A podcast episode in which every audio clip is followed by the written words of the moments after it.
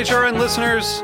As we celebrate our 15th year, we are deepening our commitment to giving voice to the next generation of food systems storytellers, and we need your help.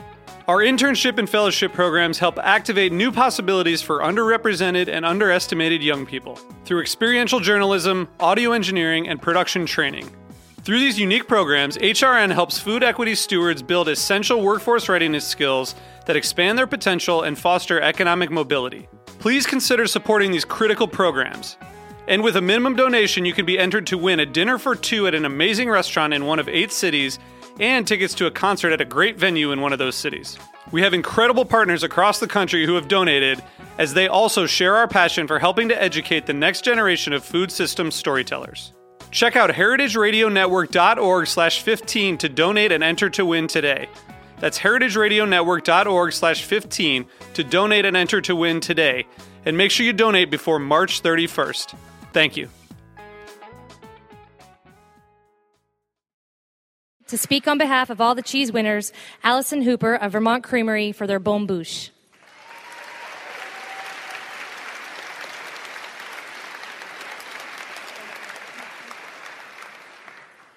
Boy, there's some goodness is palpable up here.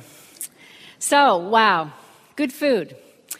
So, I'm here tonight with my husband Don and Adeline Druart up there in the dark. She's our secret rep and uh, president and should be down here on the, on the stage. But I just wanted to say that the three of us are thrilled that you picked our little Bouche. Here it is. This is fairly shameless, I know. This little unpretentious little wrinkled puck of a cheese, whose alliterative whimsical French name, literally a good mouthful, suggests maybe haute cuisine. Well, it's actually just good food. So, thank you, Sarah, for keeping our feet to the fire, our feet and hooves to the fire, um, and uh, making us overachieve every day. You're pretty tough on us, actually. Um, so, on behalf of artists and cheesemakers across America, I offer you three observations and a story of unexpected consequences. Here it goes. Gandhi admonishes, be the change you envision. Nike says, just do it. I am immensely proud of my American cheesemaking colleagues for seizing an international challenge, which is to produce some really great artisanal cheese in this country. 35 years ago, there just wasn't that much good artisanal cheese in the U.S. Today, there is. Yeah. Whoops, there goes the cheese. Um, observation two. Sustainably produced great artisanal cheese relies on four essential ingredients. Happy, healthy animals, goats, sheep, cows, or buffalo, are the only suppliers of our superior cheese milk. Two, healthy soil. Abuse its integrity and porosity at your peril. Creativity. That's an additive we learned from Willy Wonka.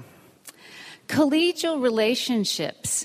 We probably sell more Bouche by de- being decent whole people than from its seductive palatability. These food categories are intensely competitive, but I have to say that my most enduring friendships are with my fellow pioneers in cheese and friends in cheese. Remember, we all know with the rat race, even if you win, you're still a rat.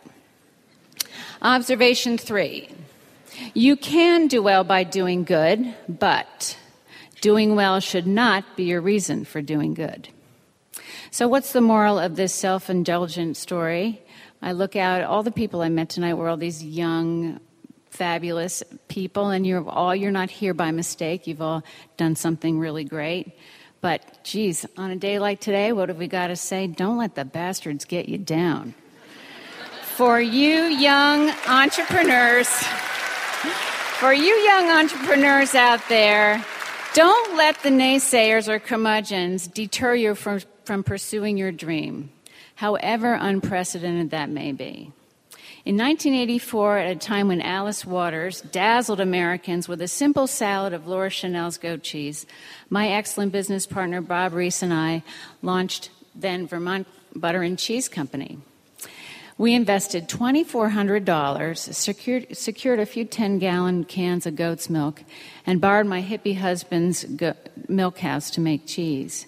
Now, we had nothing I mean, really. No plan, no market. We had grit and a whole lot of luck, and we had all of you. Thank you very much.